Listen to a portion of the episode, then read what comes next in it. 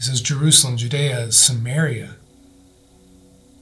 And this is where things are going to look a little different. People are going to uh, look different than you. People may even speak a different language than you. People, uh, the culture is going to be different. They're they're just a little different from you. This is different from your little community. This is even different from the next region, the next circle out. And Jesus says, You will be my witnesses there. Not only in your little community, not only in the next ring out, the next region out, Judea, but he says in Samaria, a place that looks different. People speak a different language, the culture is different. You will be my witnesses there. And then he says something crazy. Not only Jerusalem, Judea, and Samaria, but he says to the ends of the earth.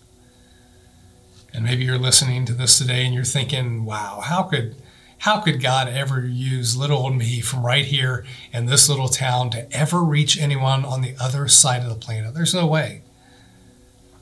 But family, as his followers, this is what he commands us to do. It's not a, hey, uh, do this if you want to. This is a command. He says, You will be my witnesses. Jerusalem and Judea and Samaria and to the ends of the earth. This is a command.